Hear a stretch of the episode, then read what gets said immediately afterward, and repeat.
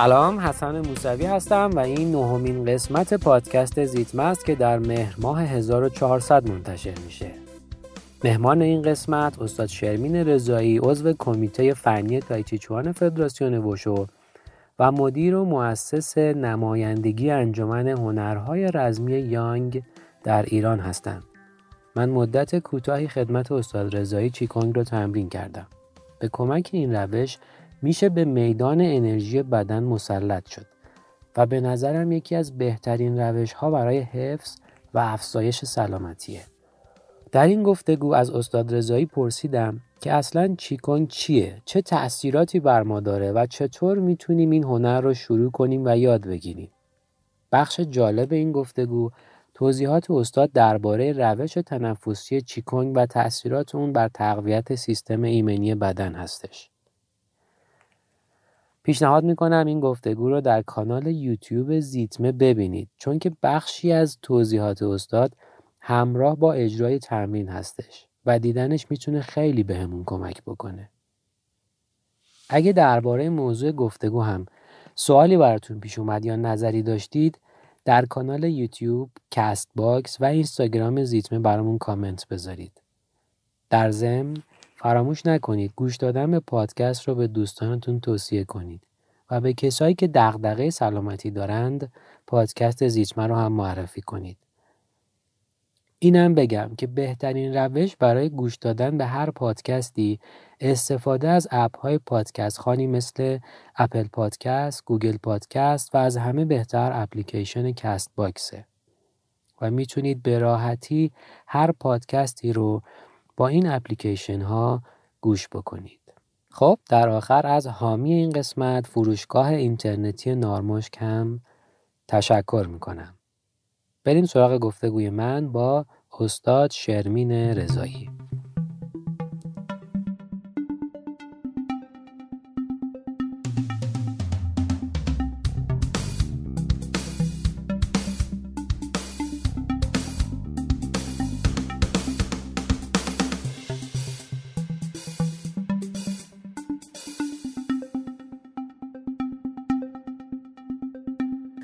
خب سلام عرض می‌کنم استاد. خیلی ممنون از اینکه دعوت منو پذیرفتین و اومدین به این قسمت از پادکست زیتمه. سلام خواهش می‌کنم. خوشحالم که در خدمت شما هستم و امیدوارم بتونم کمکی انجام بدم. ممنون از لطفتون. می‌خوام از اینجا شروع کنم که توی این چند وقتی که ما دوران کرونا رو داریم سپری می‌کنیم و اینها معمولا ضعف سیستم ایمنی رو خیلی هشدار میدن که مراقبش باشیم.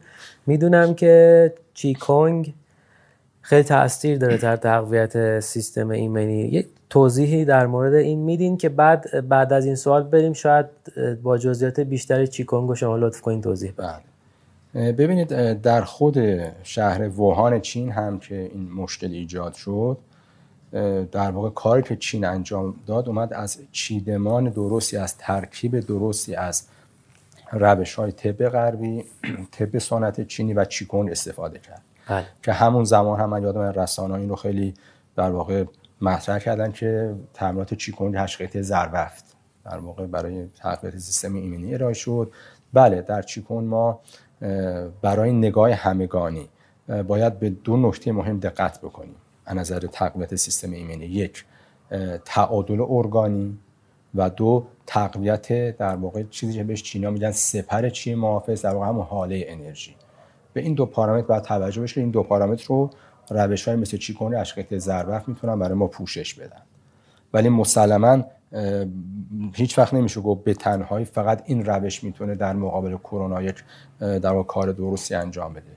بعد به نظر من ترکیبی باشه درست از حالا توصیه های بهداشتی که روش های غربی ارائه می‌کنن تعمیرات بدنی مناسب الگوی غذای صحیح دیگه خودتون بهتر می‌دونید. تصحیح مثلا عادات زندگی ساعت خواب. اگر ما هر چقدر هم چیکون کار بکنیم ولی الگوی غذایی به عنوان مثال بدی داشته باشیم یا بیخوابی مکرر داشته باشیم استرس داشته باشیم اینا به سیستم ایمنی باز میاره پایین. بله. ترکیب از اینا لازم هست که استفاده بشه. خب حالا چیکونگ رو تعریف می‌کنین که چی هست در واقع؟ یک جوری که منی که آشنا نیستم باهاش متوجه بشم. شاید مثلا کسی که نشناسه اشتباه بگیره با یعنی مایی که من خودم می‌ذارم جای کسی که بله، نمی‌دونه. یعنی بله. هر ویدیویی که ببینم از یه سری افرادی که دارن یک ورزش مشابه چیکونگ انجام میدن شاید بگیم که این یه ورزش چینیه که شاید هممون بگیم تایچیه. اه، ولی اینا جزئیاتشون با هم یا کلیاتشون با هم متفاوته. اینو بله. تعریفش رو برامون انجام میدین؟ ببینید چی کنج از دو واژه مجزا تشکیل شده. واژه چی و واژه کنج چی به مفهوم همون انرژی هست که حالا خیلی ساده بخوایم بگیم انرژی طبیعی موجود در عالم هست. که حتی, در باور چینی در واقع اجسام بیجان هم میدان انرژی خودشونو دارن و این همون چیزی که در غرب به عنوان بحث فرکانس ها مطرح شده. و بنابراین هر موجود زنده هم میدان انرژی خودش رو داره که این میدان انرژی از نظر رفتاری تابعی است از تغییرات میدان انرژی زمین و آسمان. یعنی بسته به اقلیمی که ما درش زندگی می‌کنیم این که مثلا در ایران هستیم در یک منطقه هستیم که نزدیک به خط استواست یا در جای هستیم در مثلا شمال زونهای شمالی تر در اروپا مثلا این اقلیم می‌تونه رو رفتار میدان انرژی ما رو نوع ارگان های حساس ما و بنابراین بنابراین می‌تونه رو برنامه‌ریزی تمرین ما اثر بذاره بنابراین واژه چی در یک نگاه خیلی ساده شده در یک تعریف خیلی ساده انرژی طبیعی موجود در عالم هست. حالا تعارف تخصصی تر هم هست که خب اینجا فکر می‌کنم موضوع بحث ما نباشه. کنج از کنفو اومده. کنفو معنی انرژی و زمان هست. هر مهارتی که شما برای اینکه به اون بپردازید و در اون رشد بکنید لازمش این باشه. شما انرژی بذارید و وقت بذارید و انرژی مصرف بکنید. این میشه کنفو پس یک در واقع نقاش خوب یک خطات خوب یک مجسمه ساز خوب یک موسیقیدان خوب. اینا, اینا هم همه کنفو کنفو کار. اینا همه کنفو کار هستند ولی چون در هنرهای رزمی اصیل چینی این دوتا ویژگی خیلی بارز وجود داشته و داره شما باید وقت بذاری و قدم به قدم پله پله پیشرفت بکنی و انرژی مصرف بکنی. پس دیگه این واژه کنفو اومده رایج شده برای هنرهای رزمی چینی. پس ما می‌تونیم بگیم که چیکونگ دانشی است که میدان انرژی بدن رو می‌خواد مطالعه بررسی و تقویت بکنه. یا ساده تر بگیم چیکون کنفو گردش انرژی درونی هست. بله. یعنی چیکونگ به نوعی یک رشته ورزشی حساب میشه یا نمیشه؟ یک چیکون یک واژه بسیار گسترده هستش که علوم مختلف زیر مجموعه اون میشه یعنی. اگه ما بگیم که خب چیکونگ یعنی کنفوی گردش انرژی درونی خب روش های طب سوزنی طب سنتی ماساژ تای چی چوان همه این متدها میاد تو این زیر مجموعه. هر متدی که از تعریف چینی هر روش رو میدان انرژی بدن اثر بذاره حتی تو بعضی از متون چینی می‌بینید اساتید در واقع اشاره می‌کنن که خود عبادتی که مثلا مسلمان ها انجام میدن. در تعریف اونها این خب این هم روشی است که میدان انرژی بدن رو داره در واقع تحت تاثیر قرار میده. اون عبادتی هم که در واقع داره با حضور قلب انجام میشه یه جور چیکون یه جور کنفوی گردش انرژی محسوب میشه یه جور چیکون هستش. هر طبق این تعریف هر متدی که حتی طبق این تعریف گفته میشه که وقتی میگیم یوگای هندی اونا میگن این در واقع ما میگیم یه جور چیکونج هندی هست بنابراین. این یک واژه خیلی فراگیره که خودش اون وقت چهار طبقه بندی کلی رو در بر می‌گیره. یک روش که به چیکونج آلمانه معروف است. چیکونج آلمانه رو در واقع فرزانه های چین باستان ازش استفاده می‌کنن برای اینکه ذهن رو آروم بکنن. بیشتر جنبه های سکون در, سا- در سکون داشته و کمتر دینامیک بوده و در دنیای حاضر زیاد ازش منابع و مستنداتی موجود نیست. بخش دیگه چیکون چیکون طبی هست که ما بیشترین منابع و مستندات رو الان از این بخش داریم. شما تو سایت های مثلا مثل پابمد مراجعه می‌کنید سایت های مختلف پزشکی که کاربرد های مختلف چیکون رو اومده مطرح کرده در مثلا کمک به مدیریت درمان مشکلات و نارسایی بیماری های مختلف. مقالات زیادی موجود هست. مجموعه های تامین خیلی قوی و مؤثری داره. مثل ورش پنج حیوان هشت قطعه ضربفت چیکونج چهار فصل که هر کدوم اهداف خودشون دارن مبانی نظری خودشون دارن و در دنیای امروز واقعا این بخش بیش- بیشترین توجه رو به خودش اختصاص داده. یه بخش دیگه چیکونج رزمی هست که ما چطور از این دانش استفاده بکنیم برای اینکه بتونیم قابلیت های رزمی رو افزایش بدیم. شاید این بخش در دنیای امروز زیاد مهم نباشه ولی ما باید یادمون باشه در چین قدیم این دانش در جایی در واقع مطرح شده که در اون زمان در معابد راهب هایی که زندگی می‌کردن می‌خواستن از معبد و گنجینه های معنوی معبد استفاده بکنن. اینا اون دانش بیوانرژی رو اومدن در بخش رزمی هم استفاده کردن که بتونن در واقع مهارت رزمی خودشون رو توسعه بدن. و در زمان قدیم رزم جنگ خیلی وابسته به مهارت های فردی بود نه ابزاری. این بس این دانش اونجا خیلی بیشتر لازم بود. ولی الان هم به حال به عنوان بخشی از تجربه بشری می‌تونه خیلی خوب ازش استفاده بشه و خیلی از آسیب ها و نارسایی هایی که در اثر تمرین غلط رزمی ایجاد میشه رو در واقع مدیریت می‌کنه. یعنی یک رزمی کاری که از هر رشته یه رزمی کاری که از هر رشته ای با دانش بیوانرژی درست آشنا بشه و اینو بیاره تو سیستم تمرینش به مراتب می‌تونه در واقع بعد از دوران قهرمانی یا حالا اون اوجم زندگی سالمتری داشته باشه. چون اکثر قهرمان ها یه دوره اوج می‌گیرن یه دوره خیلی مطرح میشن مشهور میشن ولی بعد از اون خیلی یاد اصلا جامعه فراموششون می‌کنه و اینا دوران سخت و پر درد و پر بیماری که عوارض اون ضربه هایش که خوردن و آسیایی دارن و پشت سر بزنن. یه بخش هم چیکونی معنوی است که خب در ایران موضوع کار ما نیست چون به حال اون بخش شاید زیاد با فرهنگ ما جور نباشه. ما رو اون بخش کار نمی‌کنیم. بله. توی اون بخش رزمیش یعنی یک چیز متفاوتری از تایچی و چیزهای دیگه است یا همون همونه؟ ببینید شما وقتی صحبت از تایچی می‌کنید یک سری فرم هایی رو بعد یاد بگیرید و انجام بدید که این فرم ها یا سیکونس یه توالی از حرکت یه توالی در واقع مشخص و تجربه شده از تمرین ها هست. که هر تکنیک کاربرد رزمی خودشو داره و در واقع اینها به هم وصل میشن میشن یک کات های رزمی. چون در اون کاتا هنرجو داره سری مهارت های رزمی رو تمرین می‌کنه. حالا در چین قدیم روش اینجوری بوده که هنرجو اول اونچه که ما از اساتید خودمون شنیدیم. معناته ما داریم راجع به کشوری مثل چین با اون وسعت و راجع به چند هزار سال تاریخ صحبت می‌کنیم. چون چیکون بوده 4000 خورده سال قدمت داره. پس طبیعیه که مکاتب و روش مختلف وجود داشته باشه. حتما خود شما ممکنه با اساتید دیگر ارتباط بگیرید با همکاران ما ارتباط بگیرید. اونا هم از زاویه دیگه مطرح بکنن. اینا به معنی در واقع رد کردن همدیگه نیست. نه از زاویه مختلف داریم این صحبت رو در واقع مطرح می‌کنیم. در زمان قدیم آموزش به این ترتیب بوده که هنرجوی تایچی می‌خواسته یاد بگیره. اول کاربردها رو یاد می‌گرفته. رو هر تک حرکت میستاده و جنبه های رزمی رو تمرین می‌کرده و بعد اینها به هم وصل می‌شده می‌شده فرم. ولی الان خب مسیر برعکس شده. همه وقتی صحبت از تایچی میشه اون حرکت های نرمی رو می‌شناسند که معمولا تو پارکه داره انجام میشه با یه ریتم آرام نرم و ریلکس و این رو تایچی می‌شناسند باید اینجا ما دقت بکنیم که اولا تایچی بخشی از چیکون هست؟ بخشی کوچک از دانش گسترده چیکون هست و برای یک رزمی کاری که به عنوان مثلا تکواندو کار می‌کنه. کاراته کار می‌کنه نیاز نیست به فرم تایچی انجام بده. ایشون بعد تمریناتی از چیکونگ رو یاد بگیره که چطور بتونه خودش رو بالانس بکنه. به عنوان مثال در اقلیم ایران افرادی که رزمکار حرفه‌ای هستند به خاطر شرایط اقلیمی و اینکه کبد ارگان حساس هست معمولا با افزایش مکرر آتش کبد روبرو هستند و این در دراز مدت آسیب های مخربی رو بدنشون می‌ذاره و عوارض بعد خودشون نشون میده.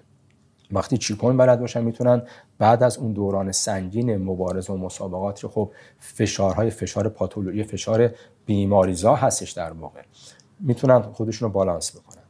با تمرینات چیکون می‌تونن یاد بگیرن چطور بین مثلا راند های مبارزه بهتر ریکاوری بکنن خودشونو.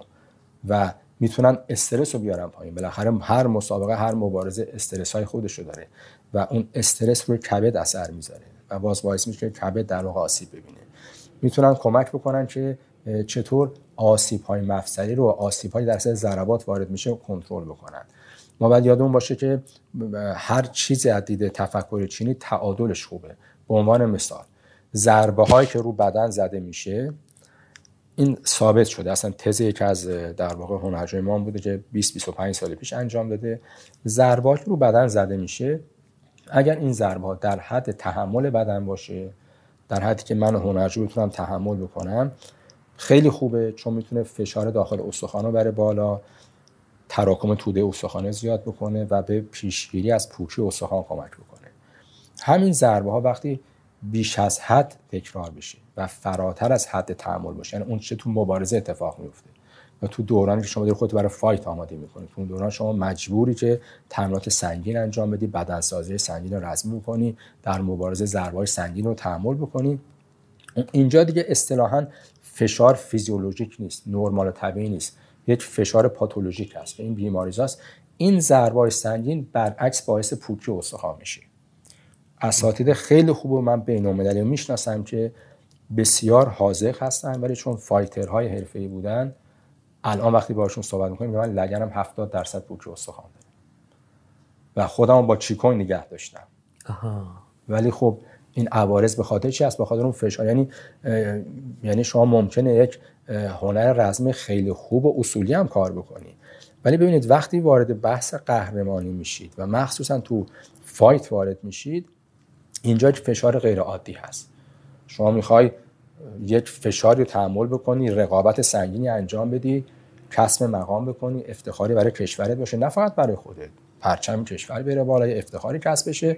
اینجا قایقات ورزش از خودش میگذره دیگه.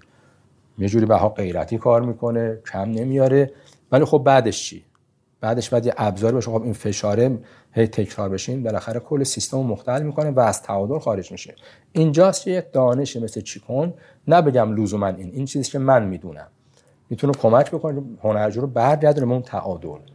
و کمک می‌کنه در واقع سیستم خودش رو بالانس بکنه و ریکاوری بکنه.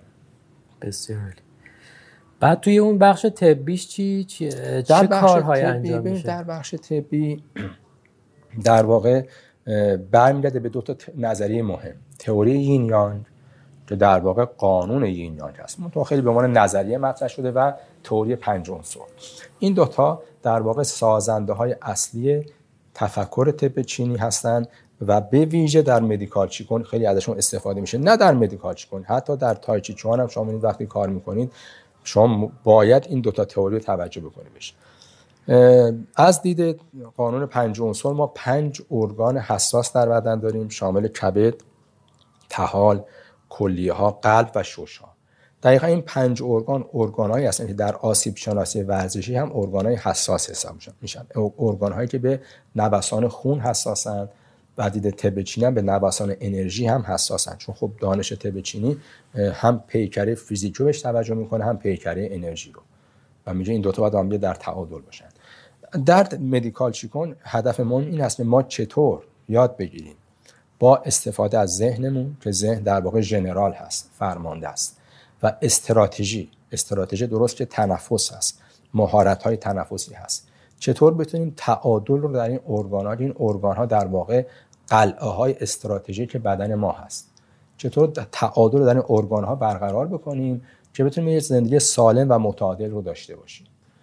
هدف اصلی اینه. منتها برای تحقق این هدف مجموعه مختلف ارائه شده. شما مثلا در مجموعه مثلا پنج حیوان می‌بینید که حرکت ها دینامیک قوی تری داره و می‌تونه از خیلی ساده انجام بشه جوری که معمولا در نگاه همگانی مردم بیشتر خوششون میاد. چون حرکت ها متحرک هستش مدام شما گام برد میداره با دستات کاری رو انجام میدی.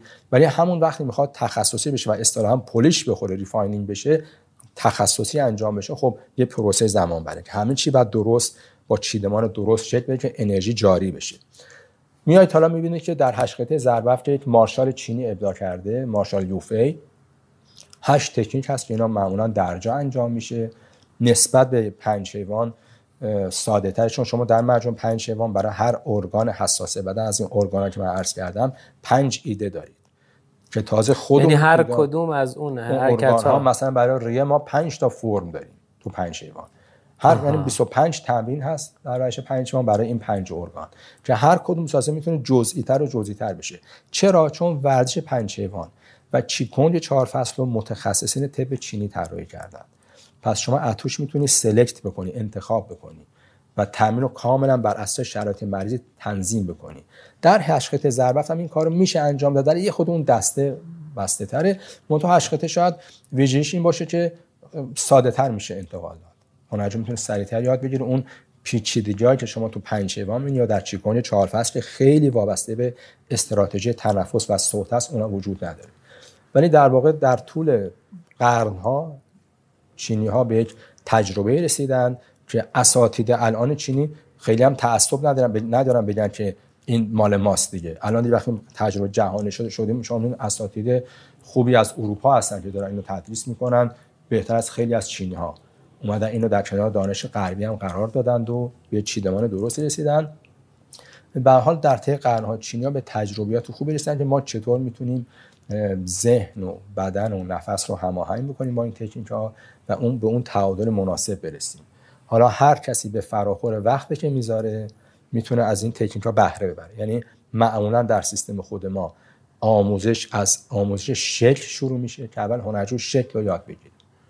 تو مرحله شکل فقط تقلید هست. میگیم ببین من چیکار می‌کنم؟ تا سعی کن اینو انجام بدی. بعد که شکل رو یاد گرفت می‌بینیم اگر آمادگی داری مثلا گاهی اوقات شما تو پارک وقتی تدریس می‌کنی از این بیشتر نمی‌تونی بری جلو. ولی مثلا وقتی یه خود کار تخصصی تر میشه تو همون پارک می‌بینید که افرادی هستن که بیشتر می‌خوان علاقه مندن می‌بینیم خب می‌تونیم یه خودی با کارهای ساختاری کارهای ساختاری یعنی, یعنی که ما چطور حرکت های مهره رو اضافه بکنیم و در چطور نفس رو اضافه بکنیم که نفس بتونه اینا رو تنظیم بکنه. بعد این انرژی که شما میفرمایید اینو میشه ساده تر بگین که چطور ما این انرژی کجاست؟ مثلا چیزی که من ساده سازی شده برام شاید شاید هم بیشتر شنیدم. چاکراهایی که توی یوگای هندی میگن اونا مثلا انقدر تصویرش رو روی اینترنت دیدم یا جای مختلف مثلا میگه که این چاکرا تاجیه این چاکرا خاجیه. اینها اونه اینی که شما میگید اونه یا نه؟ یک مسیر دیگه انرژی وقتی ما صحبت می‌کنیم از دید طب دو ما منبع اصلی برای انرژی خودمون داریم. یک اون که از والدین به ارث می‌رسه. در واقع بهش انرژی قبل از تولد گفته میشه و ریشه ارسی داره و ما رو مقدار اون نمی‌تونیم اثری بذاریم. رو کیفیه چون این در واقع وقتی ما از انرژی صحبت می‌کنیم قبلش بعد از, یه چیزی به اسم اساره صحبت می‌کنیم. اساره یک معنیش یعنی خالصترین بخش هر چیز. هر از ماها وقتی در واقع می‌خوایم به دنیا بیاییم یه سری اطلاعاتی رو از پدر مادر ما منتقل شده. این اطلاعات ژنتیکی میشه اون اساره اولیه ما. یا این وقت پایه چیه قبل از آسمان هست؟ یعنی قبل از که بچه به دنیا بیاد و آسمان رو ببینه. آسمان رو ببینه؟ ببینه دیگه. میشه میشه چیه قبل از آسمان؟ چه قبل از که بچه به دنیا بیاد و آسمان رو ببینه. و اینو ما بهش تو فرهنگ خودمون میگیم چی؟ میگیم بونیه میگیم فلانی بونیش قویه ها. که بله. بونیش ضعیفه. این ریشه چیه قبل از آسمان هست؟ این از پدر مادر برسیده.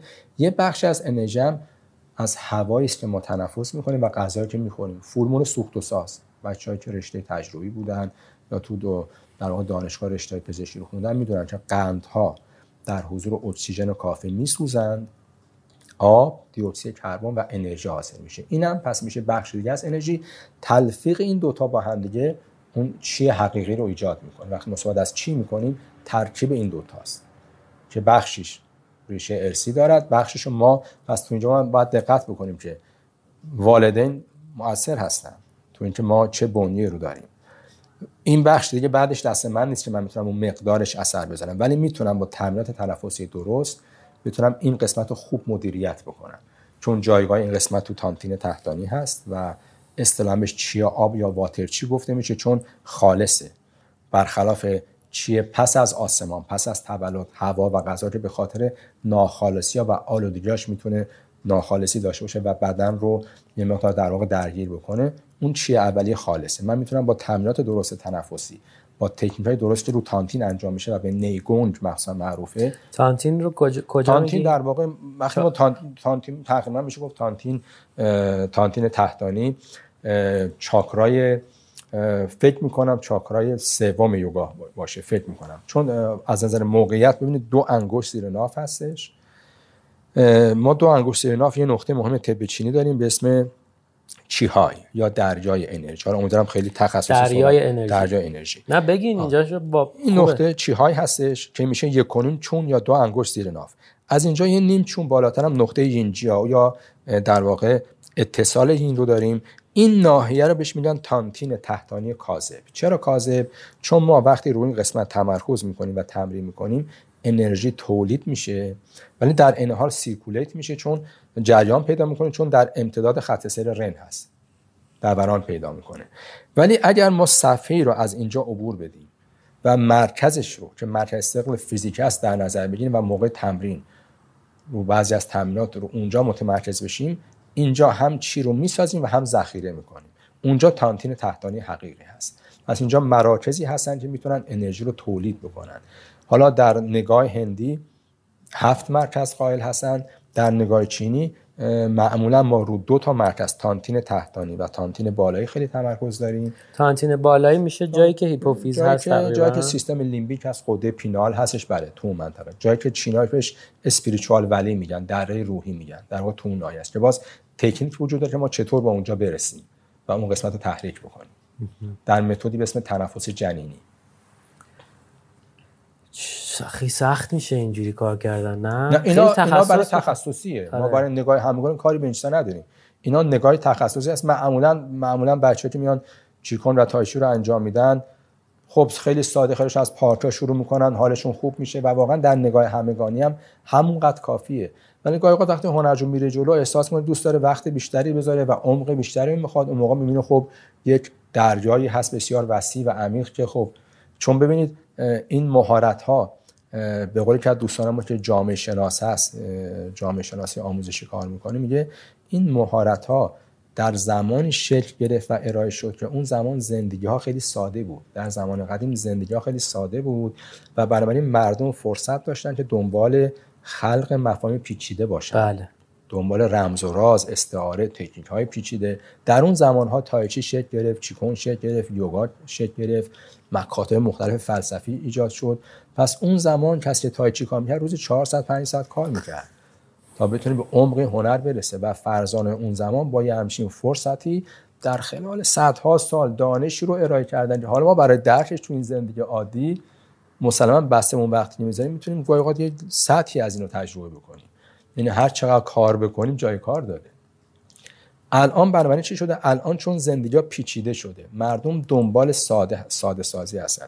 یک مشکلی که در دنیا امروز هم وجود داره همین هست که گاه اوقات اساتید که این سیستم ها رو تجربه می‌کنن چون مسیر خیلی سختی رو خودشون طی کردن تا رو این تکنیک ها تجربه پیدا بکنن تسلطی پیدا بکنن به هیچ عنوان حاضر نیستن اینا رو ساده سازی بکنن. این براشون گاهن یک هویت شده. چون اینو خیلی سخت به دست آوردم. هر کیم می‌خواد سخت به دستش بیاره. و همین ما می‌بینیم در دنیا گاهی اوقات مثلا یک مدرسه خوبی که داره تایچی خوبی رو درس میده ولی در عمل 5 تا شاگرد بیشتر نداره. چون انقدر این تکنیک اگه بخواد با نگاه سنتی تدریس بشه انقدر پیچیده است که خب مردم مادی نمی‌رسن. ولی اتفاقی که داره میفته الان تو دنیا و خود ما هم در ایران این کار رو با اجازه دفتر مرکزیمون انجام ولی خب قرص محکم پاش وایستادیم و برای این قضیه گاهی اوقات بهای سنگینی هم بدیم خیلی در ایران خواستن مهانا بیستن وقتی ما این به جای خودش این نگاه سنتی این دید تخصصی به جای خودش. خب برای این دید تخصصی مثلا می‌بینی که استاد از خارج میاد مثلا تو دوازده ساعت مثلا چهار تا سشن سه ساعته. یه سری مهارت رو ارائه می‌کنه. نه فکر کنید مهارت های خیلی آنچنانی. بیسیک ها مبانی که اگر اینها درست رعایت بشه شما رو به چیدمان درست میرسونه. بعد می‌بینی خوراک سه سال هنرجو هاست. که روی این وایسن کار بکنن خب چه کسی وقت داره هر کسی این کارو نمی‌خواد بکنه. ولی ما گفتیم ما باید مهارت ها رو یه جوری همگانی بکنیم که مردم بتونن تو این شرایط هم از این استفاده بکنن. و یعنی به قول این دوست جامعه شناس اینا از بین میره کم کم.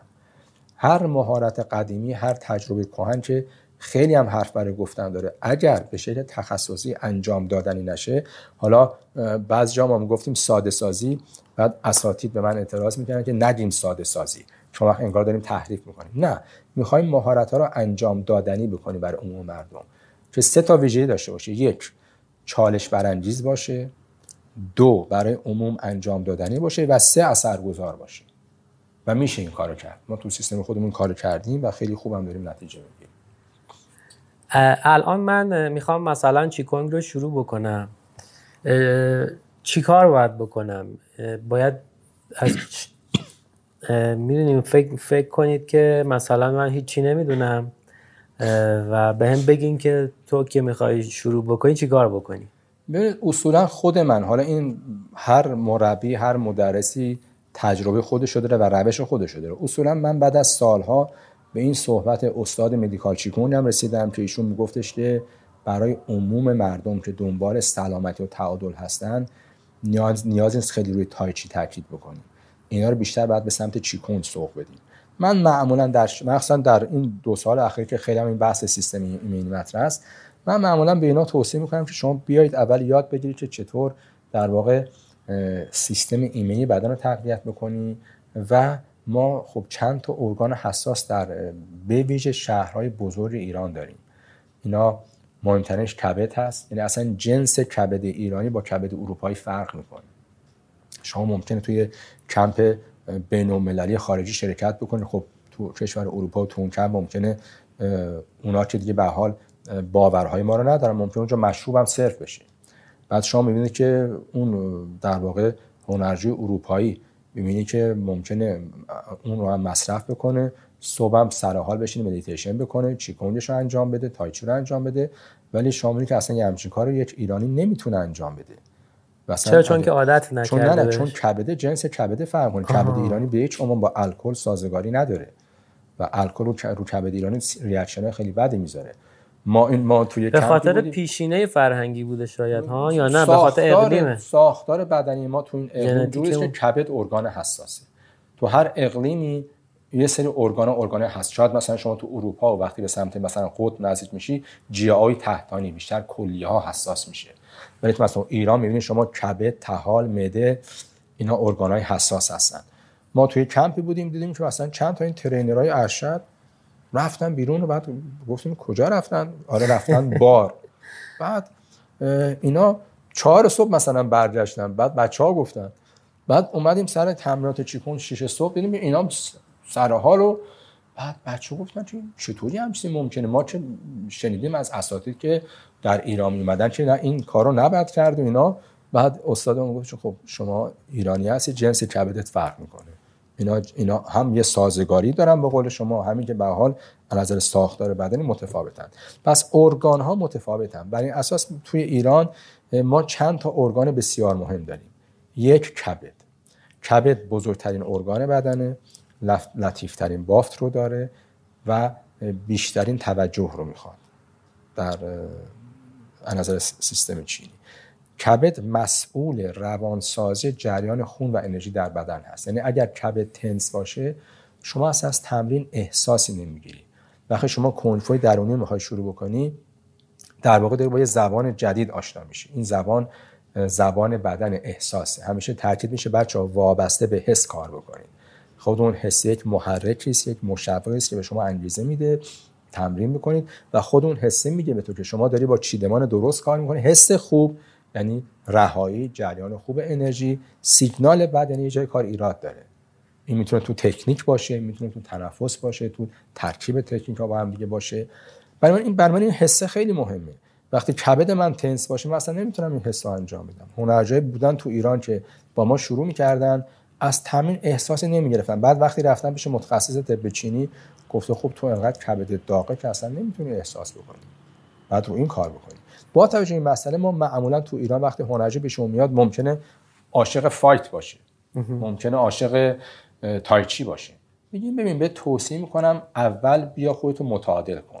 چون این تفکر از طبیعت اومده و در طبیعت هم هر جایی که میدان انرژی بالانس باشه اونجا رشد اتفاق میفته در های فعال زمین شناسی رشد اتفاق نمیفته در بدن ما باید اول به تعادل برسیم. این تعادل یعنی شما کبدتون متعادل کن و ریت رو به ریه خیلی توجه بکن. ما معمولا با مهارت های چیکونگ کار می‌کنیم که به اینها ارتباط داره و در این دو سال اخیر رو سیستم ایمنی هم کار می‌کنیم. این بچه ها هشت قطعه یک ستیست که می‌تونه خیلی ساده همگانی یاد بگیرن و بعد البته اگه بخوای وارد detail هاش بشی می‌تونه خیلی سخت بشه. خیلی می‌تونه جای کار داشته باشه. شما دو جور می‌تونی هشت ضرب رو تدریس بکنی.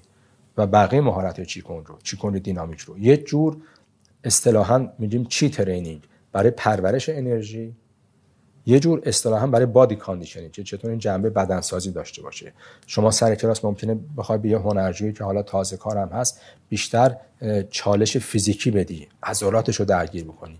می‌تونی اونجوری باش کار بکنی. می‌تونم بهش یادی که نه تو حالا می‌خوای کاری بکنی انرژی بهتر رد بشه. اینجا رهایی مهمه.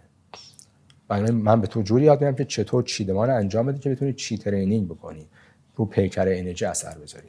هشقتی که از در دسترس و بهترین تکنیک ها هستش برای شروع؟ برای شروع کمک بکنه. معمولا ما از اینجا شروع می‌کنیم. حالا مثلا بعضی از هنرجو هستن که میان پیش من میگن ما می‌خوایم تایچی فقط؟ خب اونا رو براشون بعد جدای برنامه‌ریزی جدایی تو گروهایی که می‌خوان با تایچی شروع بکنه ولی توصیه خود ما معمولا چیکون هستش و مهارتایی که بیاد روی سیستم طبی بالانس ایجاد بکنه برای بدن یعنی هشت قطع ضرب بفت درست میگم دیگه.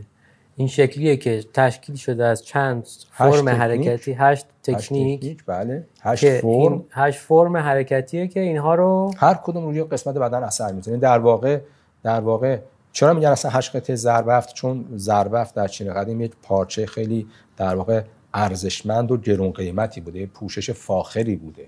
هر کسی همینو نمی‌تونست استفاده بکنه. میگن هشت قطعه ضربفت هشت قطعه از یک پارچه نفیس هست. چینا رو وقتی یاد بگیری پوشش فاخری از سلامتی و تعادل برای شما ایجاد می‌کنه. همون س... مثل یه سپری که اون آفرین. یه پوششی می‌تونه شما رو در واقع تمامی عوامل نامساعد در واقع حفاظت بکنه. بسیار. و هر تکنیک رو بخشی از بدن یا بخشی از بدن در واقع اثر می‌ذاره. یادمه یه جا حالا یا تو کتاب شما خوندم یا تو صحبتاتون فرمودین. اینکه توده زیاد چربی یا توده زیاد ازولانی هر دوتاش باعث اختلال این مسیر گردش انرژی میشه. اینو میشه اگه درست آره هر کدوم ببینید هر چیزی تعادلش مهمه. اولا هر فیزیک بدنی باید در واقع به تعادل خودش برسه. یک بدن می‌بینید بر اساس همون اطلاعات ژنتیک والدین این بدن یه خود فر بهتره. شما حتی تو اساتید می‌بینید که استاد مثلا چیکونی این دار هیکلش درسته. خب این ببینید یه, یه تعاریفی ممکن از نظر زیبایی شناختی عمومی وجود داشته باشه که مثلا بدن رو فرمه که حتما سیکس پک داشته باشه و اینجوری باشه و عضلات اینجوری باشه ولی از نظر تفکر چینی هر بدنی اگر تو اون ذات و عنصر قالب خودش و تو اون ساختار ژنتیک خودش بالانس بشه اون زیباست. این بدن سالمه و در واقع زیبایی از اون سلامت تعادل می‌تونه بیاد. بدنی که بخواد خیلی ظاهرش قشنگ باشه ولی اون فرد بد اخلاق باشه کم طاقت باشه عصبی باشه با یه فشار غیر عادی اونو ایجاد کرده چون زودی هم از بین میره هیچ فایده ای نداره توده چربی از این نظر که چربی عایق هست و انرژی رد نمی‌کنه. وقتی ما صحبت از انرژی می‌کنیم اولا چینی های قدیم برای انرژی یک در واقع رفتار کاملا معنوی قائل هستند. ولی در دنیای امروز اساتیدی که پایه فیزیک دارن میگن ما برای اینکه بتونیم این انرژی رو در بدنمون مدیریتش بکنیم و دستکاریش بکنیم بعد یه جوری ساده سازیش بکنیم. خب رفتار این انرژی در بدن مثل الکتریسیته است. یعنی یک نوع بیو الکترومغناطیس است. این فقط یه تلاشی است برای ساده سازی. نه اینکه واقعیت این باشه. ولی اگر ما فرض بکنیم که این انرژی یک نوع بیو الکترومغناطیس هست در این صورت می‌تونیم رفتارش رو تو بدن تحلیل بکنیم و روش اثر بذاریم. پس ما نیاز به اختلاف پتانسیل داریم. که انرژی تو بدن جاری بشه. خب اینجا یه قانون داریم اسم قانون اوم. حالا امیدوارم زیاد من سعی می‌کنم ساده توضیح بدم. قانون اوم و بچهای تجربه ریاضی خوندن بچه پای فیزیک دارن خوندن. قانون اوم میگه دلتا وی یا اختلاف پتانسیل مساوی با آی یا جریان ضرب در آر یا مقاومت. معنی سادهش اینه که شما اگر می‌خوای جریان قوی از الکتریسیته رو از یک سیمی عبور بدی یک بعد مقاومت بیاری پایین. پس جایی که خیلی این رسانه‌ای مهمه شما می‌بینید مثلا از در واقع سیمای نازک مثلا طلا حتی استفاده می‌کنن. تو چیپ هایی که خیلی مثلا حساسه یا مثلا ما از کابلای مسی استفاده می‌کنیم چون مس رسانه‌ای خوبی هست. اون آر اون رزिस्टنس پایینه. از طرف دیگه دلتاوی رو بعدش اون اختلاف پتانسیل بعد در واقع روش کار اون بریم بالا. در بدن ما این فرمول چجوری پیاده میشه؟ دلتاوی اختلاف پتانسیل ذهن ماست. ما از طریق تمرکز می‌تونیم اختلاف پتانسیل ایجاد بکنیم. اگر تمرینات چیکون ما یاد بگیریم با تمرکز ذهن با حضور با آگاهی انجام بدیم. این یعنی ما می‌تونیم اختلاف پتانسیل تو بدن ایجاد بکنیم. آر یعنی رهایی. هرچی رهاتر باشیم این انرژی بهتر رد میشه. خب حالا بیایم تو بدن نگاه بکنیم. فیبرای عضلانی اصولا هدایتشون خوبه رسانهشون خوبه. مقاومتشون پایینه. ولی چربی عایقه. لایه چربی زیر پوست عایقه. خود پوست عایق هست اینو حتی دوستان که کار فیزیوتراپی انجام میدن میگن. که اونا میگن وقتی ما الکترود می‌ذاریم می‌خوایم تعریف بکنیم پوست مقاومت مقاومت بالایی داره. هادی ترین بافت بدن کجاست؟ نخا هست. خط سر چون مای خط سر نخایی هادی ترین بافت بدن هستش. بنابراین وقتی ما توده چربی رو تو بدنمون غیر عادی زیاد در حدی که لازم هست. چون مثلا تو بعضی از بیماری شما می‌بینید که این صورت چربی هاشو از دست میده مثلا فرد چهرهش خیلی اصلا زشت و ناراحت. ما چربی در حدی لازم داریم. ولی از اون حد تعادل رو فراتر میره. تو بخش از قسمت مثل ناحیه شکمی رانی لگن اینا جمع میشه. اینا هم محدودیت حرکت ایجاد می‌کنه. میبنده مفاصل رو و هم باعث میشه انرژی دچار گیر دچار انسداد بشه و انرژی خوب رد نشه. و خب می‌تونه زمینه ساز ابتلا بیماری باشه.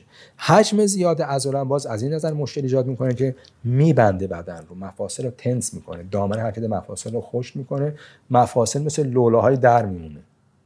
چطور یه دری وقتی اون لولاش خوش بشه به صدا میفته و ممکن کم کم گیر بکنه. این مهد و یادمون باشه حرکت یک ویژگی اساسی موجود زنده است.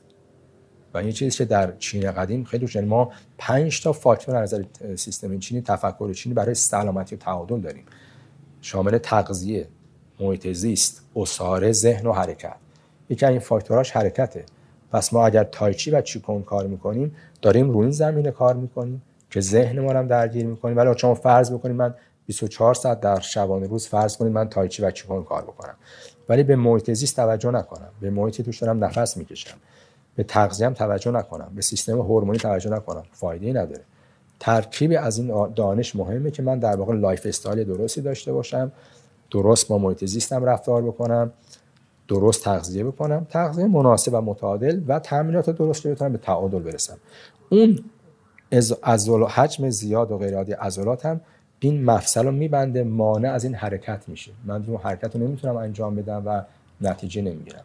همیشه گفته میشه که برای اینکه ما بتونیم به تعادل برسیم حرکتی که منطبق بر هستی باشه و برگرفته از طبیعت باشه خیلی موثره مثل تایچی مثل چیکون.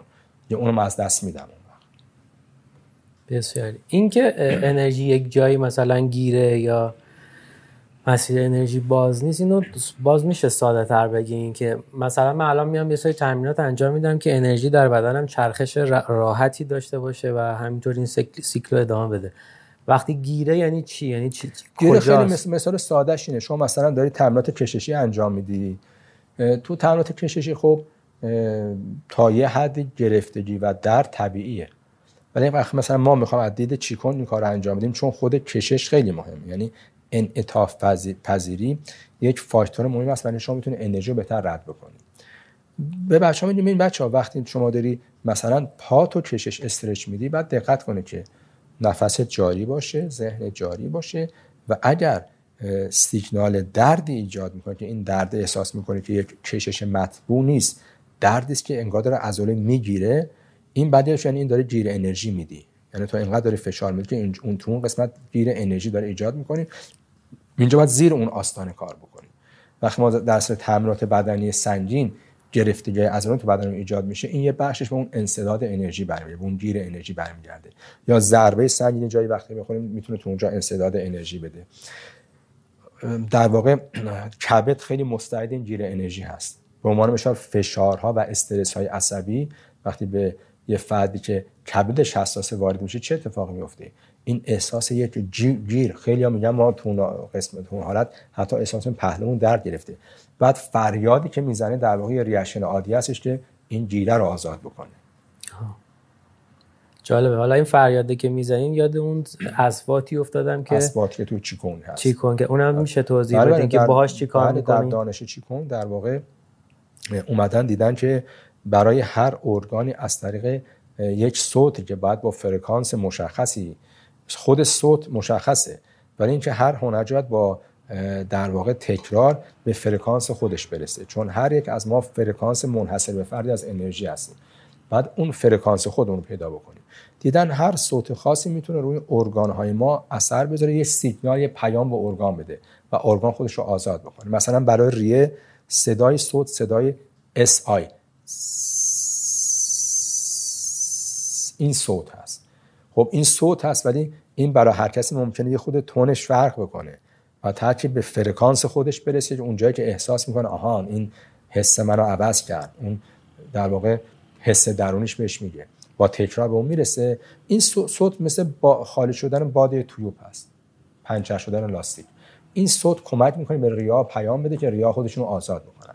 یا برای کبد صوت شو استفاده میشه. SHU حالا چرا این صوت استفاده میشه؟ چون خیلی جالبه. اینو که از اساتید ما توضیح می‌داد.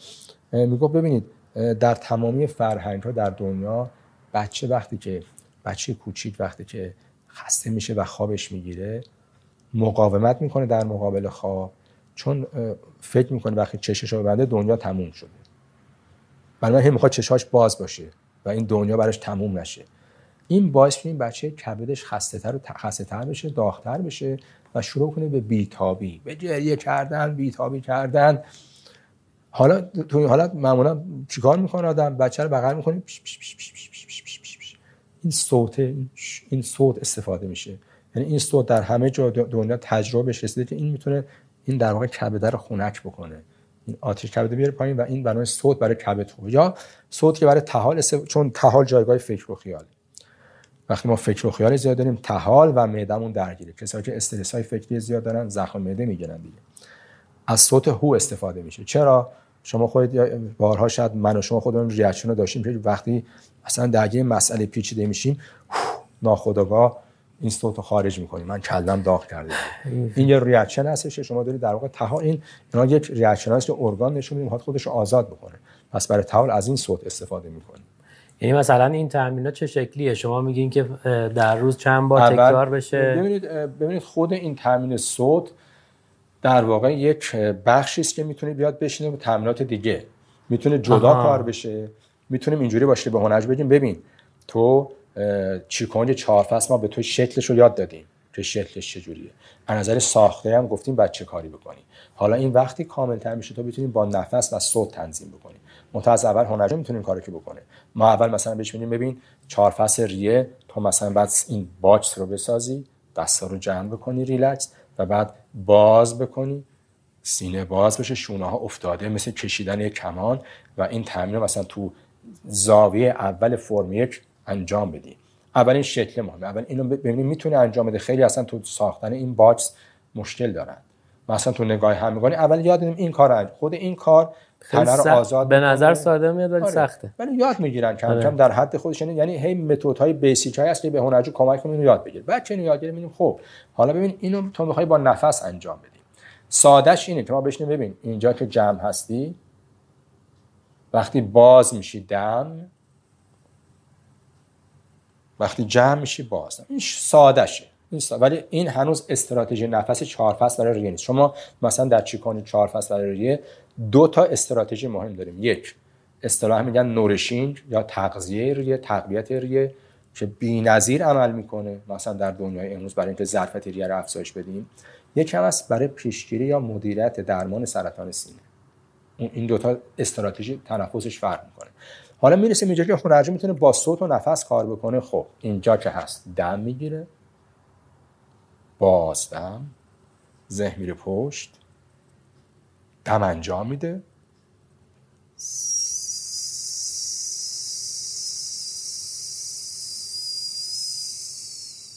و این رو تو زاویه مختلف کار می‌کنه. ولی به عنوان بیسیک وقتی وقتی می‌خوام به هنرجو یاد بدم اصلا چطور تنفس رو تنظیم کن؟ چون اکثر آدما چالششون این هست که وقتی میان روی نفس تمرکز بکنن معمولا این تمرکز با استرس هست و بالانس انرژی ریه رو به هم می‌زنه. پس نمی‌تونن این کارو بکنن. من به این اول یاد میدم که خب شما اصلا چطور با باید کار بکنی؟ خیلی ساده مثلا می‌تونی تاق باز بخوابی. اگه لازمه زانو تو خم بذاری یا زانو رو تو ارتفاع پاتو تو ارتفاع قرار بدی و خودتو ریلکس بکنی. اولین کاری که میگه مثلا بهش بکن ببین ذهن تو بیرون ناهی بینی. و اصطلاح میگیم روش مشاهده که تو بعضی از روش های دیگه در واقع تنفسی هم از حالا مثلا هند و جای دیگه رایجه. میگیم فقط مشاهده کن دم و بازدمتون ببین چطور هوا میره تو و میاد بیرون. سعی کن ذهنت با این مقوله نفس خود ارتباط بگیره. و خب تو تاقواز وقتی شما خوابیدی و ریلکس هستی هیچ دیگه درگیر تعادل درگیر این نیست که حالا ستون مهرام چطور باشه. کاملا رواسی ذهنتو میاری اینجا. معمولا یه مثلثی رو در نظر بگیرید به ورود و خروج هوا و هر احساس که تجربه میشه فقط توجه کن اصلا دخالت نکن. ببین چطور هوا میره تو میاد ببین ممکنه یک مجرا گرمتر بشه یک مجرا خنکتر بشه حساسیت روی پوست ایجاد بشه یه موقع عمیق‌تر باشه. مثلا فقط مشاهده کن. این متد مشاهده کمک می‌کنه برای تنظیم تنفس عادی. بعد حالا بهش وقتی اینو متوجه شدی برای کسی که اصلا پایه‌ای نداره. چون ببینید روش تدریس مهمه. در چین قدیم خیلی متد وجود نداشته. یعنی اساتید برستون تجربه درونی و وقتی که داشتن به تجربیات عظیمی می‌رسیدن به قول استاد ما میگه خب هر شب ما می‌رفتیم خونه استاد. یه روز میگه من می‌خوام چینا قفل درس بدم. یه تکنیک چینا می‌داد و تا وقتش یه هفته روش کار بکن. یه روز میگم می‌خوام حالا اینو بهتون یاد بدم. بیشتر وابسته به حس درونی استاد بود که من الان به این گروه چی یاد بدم؟ حالا می‌خوام دو تا استقرار باهاتون کار بکنم. ولی الان در دنیای امروز مردم درگیرن متد و نگاهشون به آخر نگاه غربی و ما داده روش آموزش. ما سیستم می‌خوایم. اینجا خب شما داشته باشه که جلو. که مردم تا یاد بگیرن ببین اول این کارو بکن. حالا که این کارو کردی حالا ذهن تو بیرون نای شکمی. ببین چطور شکمت با نفس راحت داره تاقواز حرکت چون تاقواز تنفسات دیافراگمی خودش. ببین چطور داره شکمت حرکت می‌کنه؟ این یه تنفس تیپیک شکمی است بعد کم کم یاد بگیریم نشسته انجام بده بعد میگم خب می‌خوای تنظیمش بکنیم. یه متد خیلی ساده. است که از دست هنرجو کمک بگیریم میگم ببین دست بذار رو شکم. دم. بازدم اگر نفس سطحی تره دایره تو کوچیتر کن. می‌خوام این دایره که می‌زنیم با این نفس تنظیم بشه. این دایره نفس رو دنبال بکنه. بعد میارم کم کم روی صوت. ببین دم.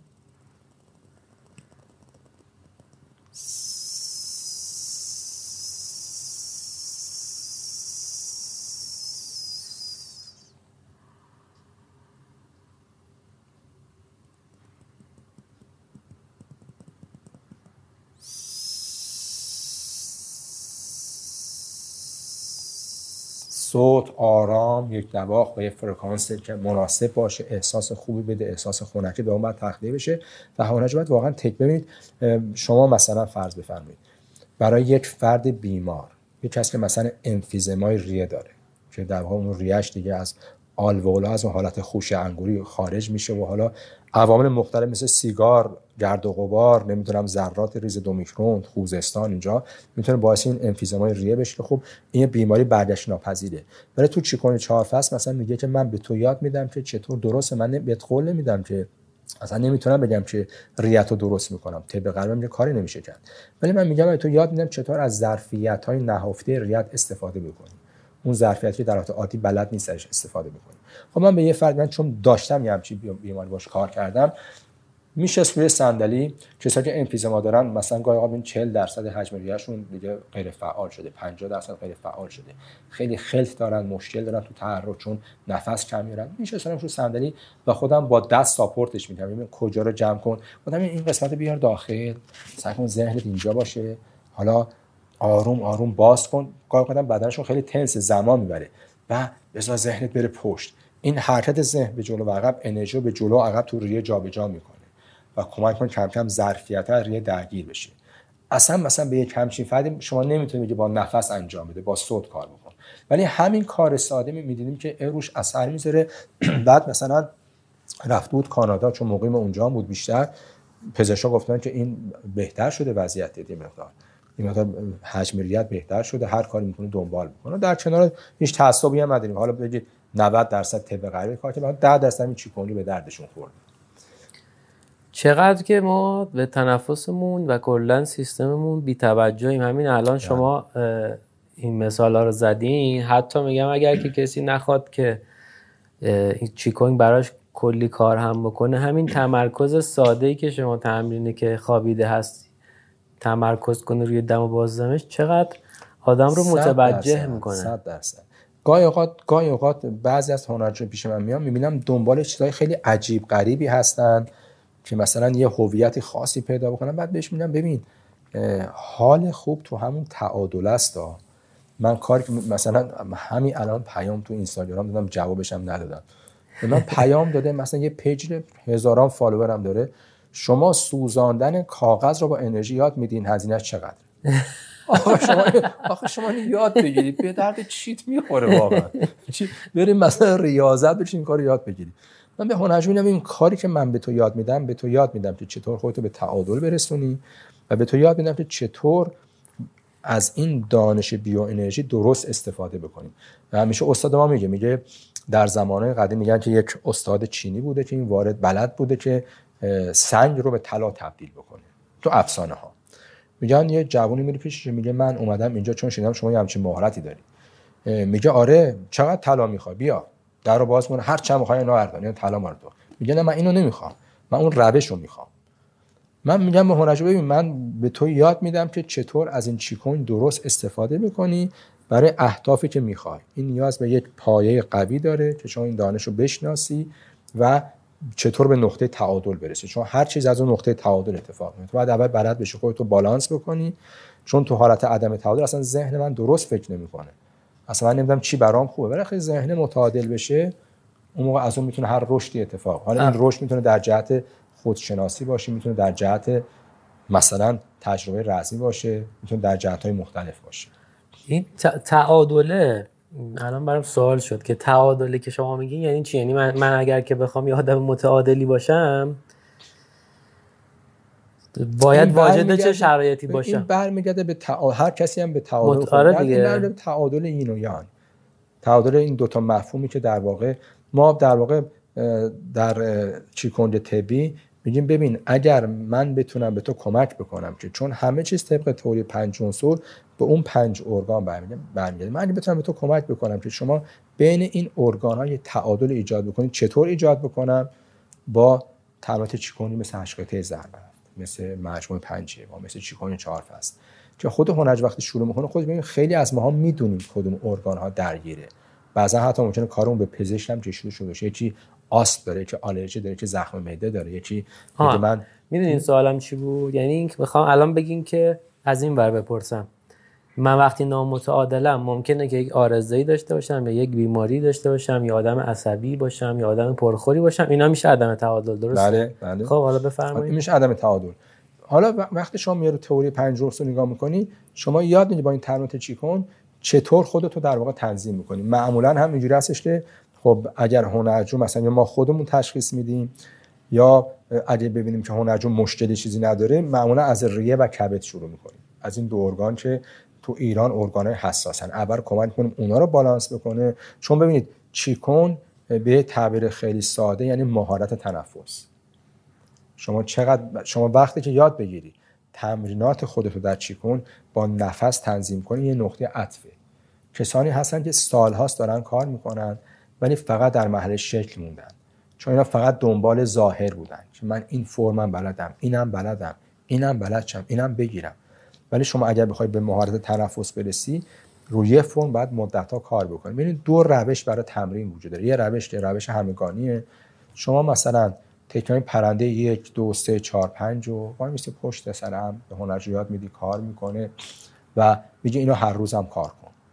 خب هر روزم کار می‌کنه حس خوبی می‌گیره چون یک ارتباط ذهن و بدنه. و این برمیگرده به یک تئوری مهم اسم تئوری موتور کنترل که یکی از اساتید فیزیوتراپی راجعش صحبت می‌کرد می‌گفت ببینید یک ژیمناست. وقتی حرکت های ریتمیک و موزون رو به اون زیبایی انجام میده این زیبایی این ریتم این هارمونی از ارگان های داخلیش میاد. نمی‌تونه اونجا مشکل زیادی داشته باشه. و می‌گفت شما تو تایچی و چیکون دارید برعکس می‌کنید. تلاش می‌کنید حرکت های ریتمیک و موزونی رو انجام بدید. این هارمونی این ریتم تراش برای ایجاد این هماهنگی رو ارگان ها اثر می‌ذاره و کمک کنه بالانس اونها. خب بنابراین ما باید سعی کنیم با متدهای این بالانس رو ایجاد بکنیم که هنرجو بتونه از این بالانس حالش خوب بشه. بعد و خودش می‌تونه به هر در واقع زمینه که فکر بکنه بخواد می‌تونه خودش رو برسونه. یعنی کاغذ رو بسوزونه و اینا مثل اون سواله که پرسیده. شاید شاید. اگر واقعا هدفش اونو میره دنبال میره دنبال اینکه شما میفرمایید ما تو ورزش خودمون توی پیلاتسی که من تمرین می‌کنم از وقتی که دیگه اومدم سمت تایچی چی کنگین ها یه مدتی تمرین کردم با خودتونم تمرین کردم فرق کرد. یعنی سیستم تنفسی ما حالا خیلی نزدیک نیست ولی شبیه یعنی بعد من متوجه شدم که باید روی تمرینات تنفسی خیلی تاکید بکنم و تا الان هم همین کار می‌کنم. و الان تجربه آدمهایی رو میگم که مثلا با من کار کردن یا با کسای بله، دیگه. بله.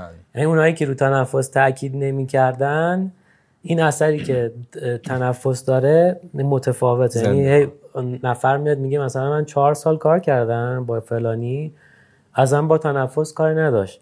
ولی مثلا تو شیش ماه با تو کار کردم روی تنفس تاکید داشتی خیلی فرق کرده. خیلی آره. خیلی متفاوته این چیزی بوده که بله. حالا من از شما یاد گرفتم دیگه. ولی رفتم اونور یکم بله و این هنر یعنی. همین رفتیم اون اونو با شرایط تمرین خودتون تطبیق دادید. اینجا هنر شما بوده.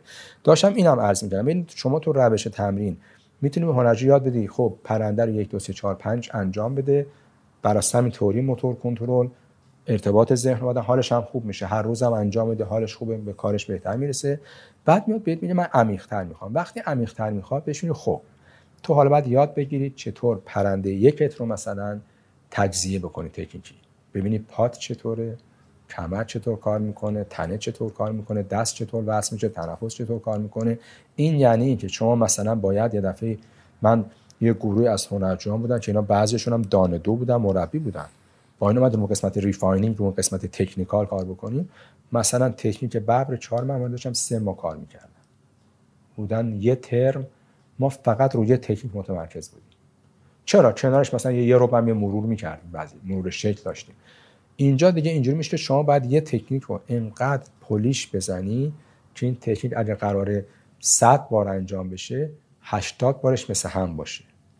و به هنرجو میگم میگم ببین تو وقتی می‌خوای refining بکنی یه موقع از تو میای از سر کار می‌بینی که خسته ای روز پر استرس و پشت سر گذاشتی ترافیک ارباب رجوع برخوردها اینا.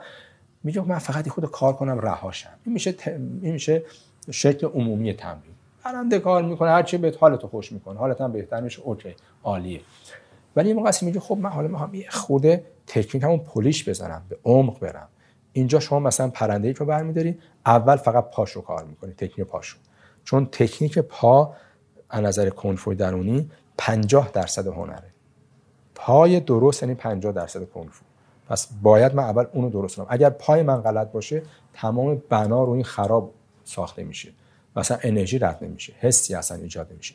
ببینی هی هنرجو وای میسه گامش رو تمرین می‌کنه. آه من چرا عدم تعادل دارم؟ من چرا زاویه‌ام تغییر می‌کنه؟ چرا لگنم تنس میشه؟ یه بار پام جمع یه بار پام بازه. هی بعد اینو تمرین کنه که اگر هر ده باری که گام برمیداره هفتاش درست بشه. 70 درصد لاقل درست کار کنه. این میشاره نقطه‌ای که خب پای درست شد. خب حالا با این پای کمر چی کار می‌کنه؟ کجا جمع میشم؟ کجا باز میشم؟ حرکت های مهره چون از نظر چینی سه فاکتور برای جریان انرژی مهمه. یک حرکت های مهره درست انجام بشه دو تنفس. و سه پمپ پرینه. این سه تا فاکتور باید درست ترکیب بشه که شما بتونه انرژی رو آگاهانه در واقع تحریک بکنه و جریان بندازه. پس این ساختار مهره رو چک می‌کنه به اینا دستش رو وصل می‌کنه بعد تازه می‌رسه به نفس. خب من با نفس می‌تونم همه اینا رو تنظیم بکنم؟ اون موقع می‌بینی آها حسش فرق کرد ریتمش فرق کرد. و اون وقت اگه لازم باشه جای بعد تازه از صوت استفاده می‌کنه. یعنی مسیر اینجوری هستش. پس شما نگاه بکنید می‌تونید یه طیفی از مخاطبین داشته باشی. یه سری فقط شکل رو کار می‌کنن حالشون هم خوب میشه. 80 درصد هنرجو که میان تایچ بچ کن بیشتر رو همون شکل هستن. ولی گاهی اوقات من به مربیا هشدار میدم میگم تو که مربی هستی بعد اینجا هم تجربه بکن. بعد خودتو به اینجا برسونی در واقع یک تجربه عمیق‌تری داشته باشی. با اون تجربه عمیق‌تر و با اون احساس وقتی کار بکنی هنرجوی مبتدی میگه این یه چیز دیگه است داره کار می‌کنه. این چیه؟ منم برم دنبالش. ولی اگر منم فقط یه مربی باشم یا فقط اسمم مربی هستم و خودم توی مرحله موندم یه خود هنرجو هم کار می‌کنه متوجه میشه میگه اینم که مثل من داره کار می‌کنه چی داره بهم جدیدتر بدی؟ اینکه چی داره جدیدتر بدی؟ تعداد تکنیک نیست. عمق تکنیک. اون با نفس ساخته میشه با چیدمان درست ساخته میشه. همیشه تو سیستم سنتی میگن میگن که ملاک پیشرفت این نیست که شما هزار تا تکنیک بلد باشی. اینه که شما یه تکنیک رو با چه مهارت و عمق می‌تونی انجام بدی. مثالی هم از آین سامورایی می‌زنن میگن یه سامورایی که هزار تا شمشیر داشته باشه همش زنگ می‌زنه. ولی سامورایی که یه شمشیر داشته باشه همیشه به این رسیدگی می‌کنه روغن کاریش می‌کنه همیشه آماده است آماده استفاده و خب این میشه یک سامورایی واقعی. بله. مرسی. خواهش می‌کنم. خب استاد تنفس به چه شکله؟ یعنی دیافراگمیه یا یه تنفس متفاوتی از دیافراگمیه معکوس چه شکلیه اینها؟ ببینید ما در رابطه با تنفس باید دقت داشته باشیم که چینی ها آدمایی هستن که حدود 4000 خورده سال رو تنفس مطالعه کردن و تونستن که خیلی از تجربتشون رو به طریق منتقل بکنن. ما مهارت در جاهای دیگه هم حتی در خود ایران داشتیم مطمئنم ولی اینا از بین رفته متاسفانه و در طول تاریخ منتقل نشده. وقتی ما صحبت از تنفس می‌کنیم در چیکون ما چند جزء مهم داریم. یک ناحیه تحتانی شکم. این که من چقدر می‌تونم از عضلات بخش تحتانی شکم لور ابدومن درست است. اینجا یه پمپ داریم مثل پمپ زیر شکمی. اگر من بتونم از عضله بخش تحتانی شکمم درست استفاده بکنم حالا چه نرمال چه معکوس. خب می‌تونم از تمرین نتیجه بهتری بگیرم. دو ناحیه که بالای ناف هست. یعنی ما وقتی صحبت از تنفس شکمی می‌کنیم همه فکر می‌کنیم در تنفس شکمی نرمال. کل شکم میاد بیرون. و کل شکم میره تو. این برای هنرجویی که زیاد تمرین نمی‌کنه. گاه گداری تمرین می‌کنه. حالا حالش خوب بشه. هفته یه بار باشگاه یه خود تو هفته مشکلی ایجاد نمی‌کنه. ولی هنرجویی که مرتب داره تمرین می‌کنه. مثلا تمرینات در سکون رو زیاد انجام میده. اگر فقط اینجوری کار بکنه مشکل پیدا می‌کنه. از نظر طب چینی اصطلاحا این روش باعث میشه چی برگرده بالا؟ و عنصر ریه فلز ریه رو داغ بکنه و مشکل نظر تنفس پیدا می‌کنه. باید یاد بگیره چطور بخش بالا و پایین ناف رو موقع تنفس جدا حرکت بده.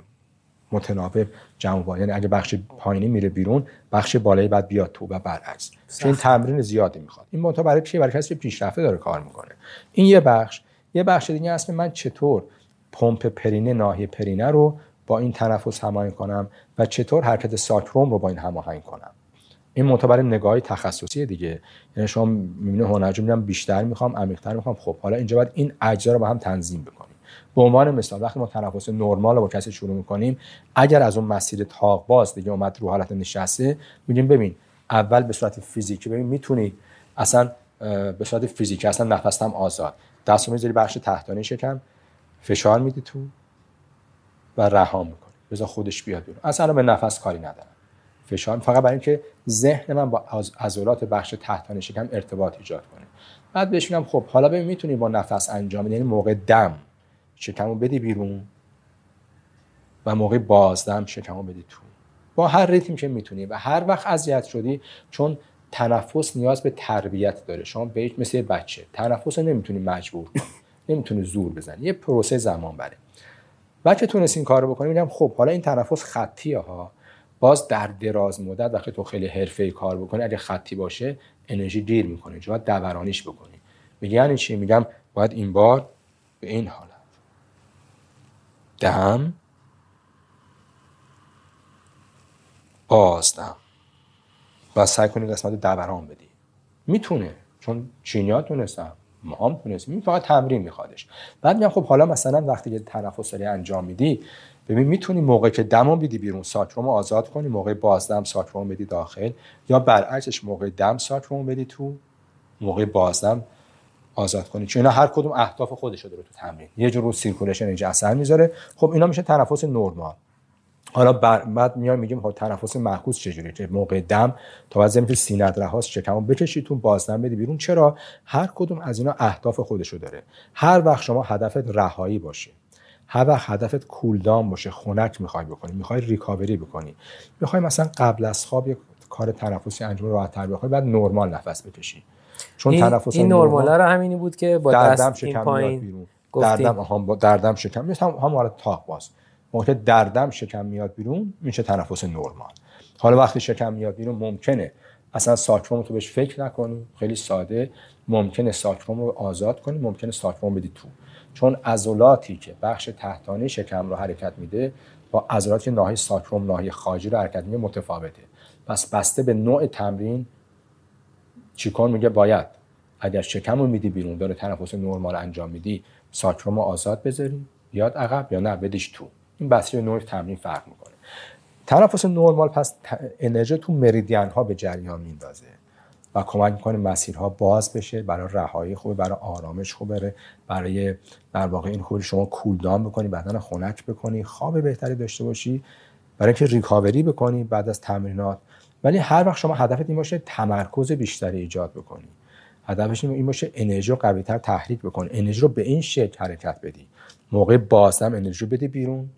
پس عضلات تاندون ها لیگامنت ها تقویت می‌کنه. پس این میشه تو بیس رزمی باشه. یا برای سلامتی می‌خوای رو حاله انرژی اثر بذاری و در دم رو مغز استخوان کار بکنی. چون بخشی از بحث سیستم ایمنی برمیگرده مغز استخوان قوی و کارآمد. چون سلول های خونی ما اونجا تولید میشه. گلوبولار سفید اونجا تولید میشه. ما چقدر می‌تونیم مغز استخوان رو درست تغذیه بکنیم؟ اونجا باید وقت معکوس نفس بکشید چیدمانی از این دوتا متعادل باز تعادل. چیدمان متناسب این دوتا مهم هست که شما نتیجه بگیرید. اگر فقط نرمال کار بکنید خب یه بخش از نتایج دست میدی. اگر فقط معکوس کار بکنید ریسک هست که بدن رو زیادی داغ بکنه آتیش بدن زیاد بشه روند degeneration روند aging سریعتر اتفاق و بدن زودتر فرسوده بشه. تعادل این دوتا مهمه وقت ما بهش برسید. به همین علت رشد مهارت های تنفسی یه چالشی است که در چی‌کونگ شما در طول عمرت باش سر و کار داری. هیچ وقت نمی‌تونی تموم شد. باید مرتب رو این کار بکنی و این مهارت عمیق‌تر عمیق‌تر بکنی و خیلی جا می‌رسی به نقطه‌ای که احساس کنی بعد برگرده از اول جزئیات مرور بکنی. از اول بیسیک ها رو مرور بکنی تا بتونی تجربات رو عمیق‌تر بکنی. گاهی اوقات ممکنه شما تو یک مهارت تنفسی به یه نقطه‌ای برسی که ببینی انگار دیگه اون جلوتر نمی‌تونی بری و حتی گاهی اوقات این چند سال درگیرت بکنه ولی بعد بعد از جایی که خودت باورت نمیشه پیامی برات برسه یوها میونه توی سمیناری توی بخش از سمینار که اصلا سمینار مثلا برای یک تکنیک چیکونج ساده بوده یا استاده اشاره می‌کنه آ این نکته من بود. و بعد اینوش توجه می‌کردم. اینه که آها یه مسیر طولانی و قشنگی دیگه جالب. خیلی ممنون. اگر اجازه بدیم برم برگردم به گذشته شما و اینکه چه جوری شد که شما رسیدید به اینکه تایچی و چیکونگ و پیدا کردیم بله. بعد ادامهش بله. دادیم. من اولین بار راجع به تایچی تو مقاله رو در مجله دانستنی های دیما 1360 خوندم. 40 سال پیش. این مجله رو ما می‌خریدیم معمولا مطالعه می‌کردیم. مقاله بود راجع به اسم ابر نیروی شی که خب سال 60 من 14 15 سالم بود و رزمیرم دوست داشتم. اون موقع دوستی داشتیم که ایشون علیرغم که بوکس ممنوع بود.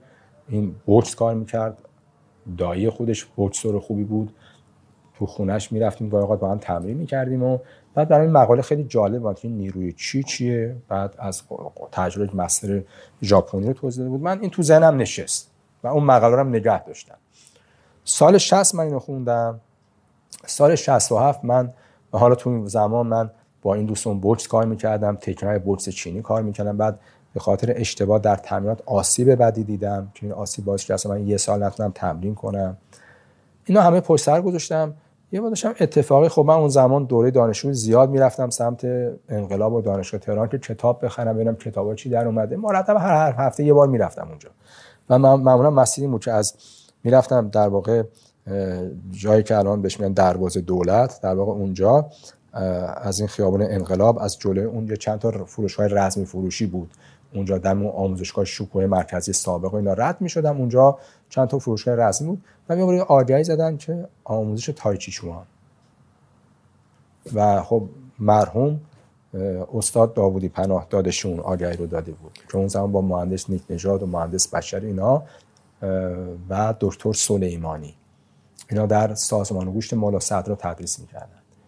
منم یادم دقیقا قبل از امتحانات فاینالم بود. حدود خرداد 67 اینطورا بود. یعنی هفت سال از اون مقاله من این فوری تو ذهنم اومد. که همونها که من خوندم. رفتم اونجا یه روز اتفاقی رفتم اونجا. خود مرحوم استاد داداشی اومد و گفت ببین الان تابستونه کلاس شلوغه. می‌ذاری از مهر بیای گفتم من سرم شلوغ و من یه همچین آسیبی دارم. برای سه ماه می‌خوام کار بکنم. بعدش دارم الانم امتحانات فاینالم الان نمی‌تونم بیام. بعدش میام گفت اشکال نداره. بس. آقای فلانی مدیر باشگاه بود تو سازمان گوشت مولا صدر اسم ایشون رو بنویسید اونم گفت جا نداریم اینجوری گفت نه اسم ایشون رو بنویسید خلاص ما ثبت نام کردیم از 25 تیر 67 کار رو شروع کردیم. بعد دیدم نه چیزایی که داره صحبت میشه جدید برام و جالبه. اون سه ماه شد. در. واقع 33 سال الان 33 4 سال. آره. و جوری شد که خب من رشته تحصیل خودم دانشگاه من زمین شناسی میخوندم دانشگاه شهید بهشتی سابقه تحصیلی خوبی هم داشتم. ولی در واقع تو مقطع در واقع دیگه که می‌خواستم برم برای دکترا اون زمان یادم استاد من یکی از اساتید از هلند اومده بود و می‌خواستیم با هم صحبت جدی بکنیم که من نمایندگی در واقع استادم در ایران عهدهدار بشم. ایشون من گفتش ببین تو داری همه چی رو می‌ذاری یه ریسک بزرگی ها داری توی مقطع درس رو ول تو می‌تونی بری دانشگاه مقطع دکترام ادامه بدی و به حال یه کاری برای خودت داشته باشی اعتباری داشته باشی هم برای خودت کار کنی. ولی اگر می‌خوای که این تجربه تو ایران منتقل بکنی بله باید حرفه‌ای کار بکنی بعد از اون رشته بگذری. ولی ما با هم دست میدیم اینو شروع می‌کنیم. ممکنه نتیجه نگیریم ما اون موقع پشیمون نشی یا ممکنه نشه. این میشه در واقع چیزی که ما در فرهنگ خودمون بهش تسلیم و رضا. تو فرهنگش میشن ووی بی عملی میگن نهایت سعیتو بکن نگران نتیجه نباش. ما هم گفتیم نه دیگه ما به حال دست میدیم ما هم شروع می‌کنیم و هر چی شد شد. که بالاخره حالا تا اینجا رسیدیم در خدمت شما هست اون قسمت رو متوجه نشدم استادتون که گفتید از هلند بوده. استاد تایچی؟ یه استادی من یا داشتم استادی که تو استاد- زمین شناسی و اینا؟ نه نه. یه استاد داشتیم که ایشون استاد تای‌چی و medical چی‌کونگ بود. میومد ایران گاهی اوقات من نماینده استاد ارشد من در هلند بود. از مدارسی که ما داریم. مدرسه بین‌المللی من اسمشو نمیارم که وقتی جنبه تبلیغ پیدا نکنه. چرا خب؟ بیارم. خب ما. اسم YMAA هستیم. Yang's Martial Arts Association استاد ارشد ما آقای دکتر یانگ هست که خودش دکترای خودشون فیزیک این. مؤسسه رو درست که دکتر مدرسه رو- جوین مینگ در واقع خودشون پایه‌گذار مدرسه YMAA هستش. Yang's Martial Arts Association که ایشون خب دکترای فیزیک داره از بوستون سالها کار آکادمیک کرده. ولی خب در در این حال متخصص کنفوی چینی هم هست. و واقعا یک استادی است که بارها در واقع رزمیکار برتر سال حتی شناخته شده. و خب ایشون در واقع ایشون هم در واقع کار اولش آکادمیک بوده. یعنی استاد ارشد ما زمانی که اولا کنفو رو شروع کرد میگه من 15 16 سالم بود و چون جسه ریزی هم داشتم همه بهم لیتل یان می‌گفتن یان کوچولو می‌گفتن اذیت هم می‌کردن. من رفتم کنفو یاد بگیرم و خودم دفاع بکنم. و میگه یادمه که هر شب از ده خودم تا ده استادم یه ساعت راه بود و شش ماه اول ما فقط چهار تا استقرار بلد شامل مثلا یه چینی وقتی کار می‌کنی احساس می‌کنی که یه جور دیگه کار می‌کنی. از ریشه قوی میاد از تمرین درست میاد. گفت به حال من همجور ادامه دادم و با علاقه دنبال کردم چون رمز تکراره. به قول استاد ارشد ما میگه تو دنیای امروز هیچ رمزی از کنفوی در اون دیگه وجود نداره. رمزها رو همه گفتن. رمز فقط تکراره. با تکرار بعد تو بتونی به اون مهارت برسی اون تجربه درونی برسی. اون گفت تا جایی که خب چون در درس من فعال بودم و بورس گرفتم که برای فیزیک برم امریکا می‌گفت استاد من گریه می‌کرد. می‌گفت تو نرا من هر چی بلدم بهت یاد میدم. منم گفتم من دیگه یه شرایط خاصیه. بین ده هزار نفر بورس گرفتم. می‌خوام برم ادامه تحصیل بدم.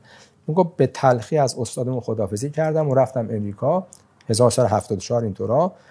بعد از چند سال شنیدم که استاد من فوت کرده که استاد بسیار حاذق بود در کنفو.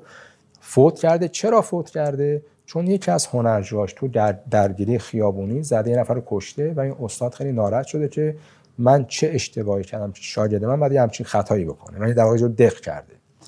اون گفتش که من با ناراحتی برگشتم اصلا بهت زده اومدم در واقع تو مراسم ایشون شرکت بکنم و من مطمئنم که این استاد من نیمی از تجربه خودش رو به گور برد و نتونست منتقل بکنه.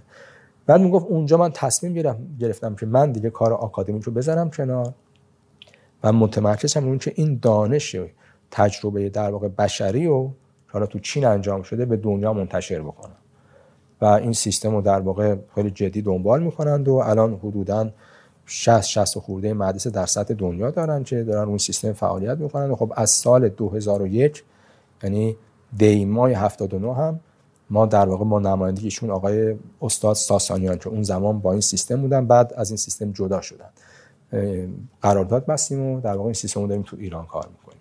اون استادی که من عرض کردم آقای ساسانیان بود که از هلند اومده بود ایران. برای اینکه ما قرارداد ببندیم من گفت ببین اگر این کار ما بکنیم ممکنه آخرش هم نشه ها. هزار یک مسئله پیش بیاد. چیکار می‌کنیم؟ و گفتم خب اب نداره سعیمون رو می‌کنیم دیگه بالاخره. شد شد نشدم حتما قسمت نبود. ولی از اون بازه زمانی خودتون زود گذشتین ها اینکه رفتین تو اون باشگاه ثبت نام کردین بعد یه دفعه گفتین که رسیدیم به اونجا و آها کدوم قسمت رو مثلا دیتیل بیشتری کدوم قسمت؟ بازه که من خودم تمرین می‌کردم. شروع کردین آره از ما شروع که کردیم ببینید تمرینات که ما شروع کردیم خب مرحوم داداشی تا جایی که من می‌دونم اولین نفری بود که این در واقع سیستم رو خاص آموزش بده و گسترش و مطرح بکنه. بعدها خیلی ها اومدن ادعا کردن من اول بودم من اول بودم ولی به نظر من اینکه چی اول بودم زیاد مهم نیست. تا جایی که من می‌دونم ایشون استارت این کار رو زد به نظر مهم این هستش که ایشون این تفکر رو داشته سیستم رو در شما ببینید یک نفر ممکنه خیلی بلد باشه ولی اصلا نتونه انتقال بده. بله. ولی یکی می‌بینی که نه کمتر از اون بلده ولی بلد انتقال بده. به همین علت همیشه گروه معروف کامکارهای مسئله دارن میگن که هر استادی نمی‌تونه معلم باشه ولی هر معلمی باید استاد باشه. یعنی یعنی یکی ممکنه؟ کاری خیلی اوستا باشه ولی بلد نیست درس بده. برای خودش بلده. یکی ولی معلمه اون که معلم باید تو اون چیزی که می‌خواد یاد بده اوستا باشه باید خیلی وارد باشه اهل فن و تخصص باشه. ما با ایشون که شروع کردیم خب خیلی محدودیت وجود داشت. اون زمان رشته اصلا مجوز فعالیت نداشتش و من یادم اون زمان در نهایت با پیگیری خود ایشون انجام دادن زیر نظر جهاد تربیت بدنی یه فعالیت ها رو انجام دادیم و خب ایشون خیلی تلاش کرد. حالا سر بچه اون زمان هم کمک کردن. هر جای فرصت پیش یه مراسمی بذاریم یه معرفی بکنیم. تا این تلاش ها و جنگ هایی که اون زمان انجام شد را یه عده هم تو رشته های دیگه رزمی اسم نمیارم. خب دوست نداشتن یه رشته جدیدی مطرح بشه با این همه سابقه و به حال چیزی به از خارج میشنیدن. اونا هم سنگ مینداختن ولی به هر حال کم کم این رفت به سمت و سوی که ما خب اون زمان مثلا منم دانشجو بودم بیشتر تمرین سازمان سازمانگوش بود. ما ترکیبی از تکنیک های در واقع کنفو رو کار می‌کردیم به اضافه تایچی رو. یعنی در نوای کنفو اون آره در واقع در واقع حتی اول تحت اون دفاع شخصی فقط کار می‌کردیم. بعد کم کم اسمش گذاشته شد تایچی چوان و دفاع شخصی. بعد کم کم واژه وشو بهش اضافه شد. وشو تایچی چوان و اینجوری کم کم خود وشو اومد کم کم مطرح شد. که بعد دیگه کمیته ورزش های چینی شکل چون دیگه دیدن دارن, آدما زیاد میشن بعد این ساماندهی بشن و بعد کم کم شد در واقع فدراسیون مثلا وشو کنفو رسم آورن و این بعد شد فدراسیون وشو. الان فدراسیون وشو خب می‌دونید حتما جایگاه دوم جهانی رو داره. بله. گاز گاهی بچهای ساندا بچهای رزمی کار ما تو قسمت مبارزه حتی اول میشن. ساندا کار بسیار قدری ما داریم که تو دنیا در همه میشناسنشون و از ساندا ایران حساب میرن تو قسمت فرم ایران خیلی رشد کرده. و حال ما با این سیستم شروع کردیم. اول مشکلات زیاد بود. اول اصلا تمرین که ما انجام بدیم ترکیب بود از مهارت های کنفو و در کنارش هم تمرینات تایچی خب یه مدتی من تقریبا از سال 67 تا سال تا سال ارزم بزرگ شما 79 یعنی دوازده سال. این سعادت داشتم از مرحوم استاد داداشی مستقیم در واقع تعلیم بگیرم. و بعد از خب شرایط ایجاد شد که خواستم جدا بشم تجربه دیگه انجام بدم. بعد از اون یه دو سه سال ثبت چن تایچی رو کار کردم. منتها استادی که من داشتم از خارج می اومد خب در واقع یه سیستم آموزشی خیلی سنگین ثبت چن رو داشتن که اون زمان ایشون از قول استاد خودش آقای جنگ هون یا جن شیمون می‌گفت که شما هر روز باید گوشت قرمز بخورید. و روزی حداقل 250 گرم. و برای دو سال سه سال که من ثبت چن رو کار می‌کردم با این استاد که از آلمان دعوتش می‌کردیم ایشون از دوستان صمیمی استاد پور غلامی هستن که حتما می‌دونید خب استاد پور غلامی از معدود غیر چین شاید, شاید تنها غیر چینی باشه دانه هشت داره از فدراسیون جهانی وشو و عضو در واقع فکر می‌کنم الان رئیس جایگاه مهمی تو کمیته فنی فدراسیون بین‌الملل وشو داشته باشه در هیئت رئیسه فکر می‌کنم جایگاه داشته باشه و با از افراد بسیار فعال در WF در واقع اینترنشنال وشو فدریشن هستش و کسی که در واقع برای وشو ایران در قسمت فنیش خیلی زحمت کشیده. این استاد جعفری که میمد ایران از آلمان از دوستان صمیمی ایشون بود. من دو سه سال پیش ایشون چین رو کار کردم. تو اون دو سه سال من شاید دو سالش رو هر روز 250 گرم تا نیم کیلو گوشت قرمز میخوردم. تمرینات یعنی در واقع به حدی سنگین بود که تازه این جواب نمی‌داد. برای من تازه چای سبزایی میفرستاد که اینا رو خودش از چین تهیه می‌کرد و می‌گفت خیلی هم گرون است. به من هدیه می‌داد. همیشه می‌گفت اینا رو کم کم مصرف کن چون خیلی قویه اذیتت می‌کنه. من مثلا دو تا فلاس آب جوش دم دستم بود. این چای سبز لیوان میریختم مرتب میریختم و جلو آینه تمرین کردم. همین گفت به من گفت آینه معلم تو وقتی من نیستم. جلو آینه تمرین کن ببین چیکار می‌کنی. و تمرینات خیلی سنگین بود به طور که من چند بار خون دفع کردم. بعد پیش خودم گفتم خب تمرینات سنگینی منم بدنمو خیلی داغ می‌کنم گوشتم که زیاد می‌کنم صبحونه من گوشت قرمز بود فقط. اینه که گفتم خب اینا دست به دست میده همینه دیگه. بعد با استاد مدیکال چیکون یعنی اون زمان من با آقای ساسانیان در واقع هنوز جدی شروع نکرده بودیم.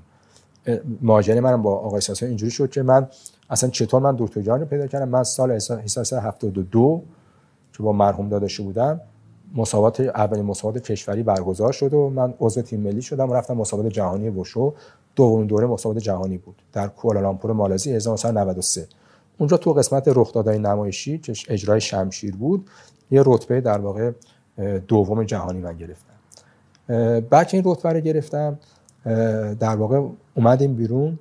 یه دو سه روزی وقت داشتیم. حالا تو همون زمان آقای خانساری نامی بود و آقای معصومی. اینا از شاگردان آقای پورغلامی بودن استاد پورغلامی.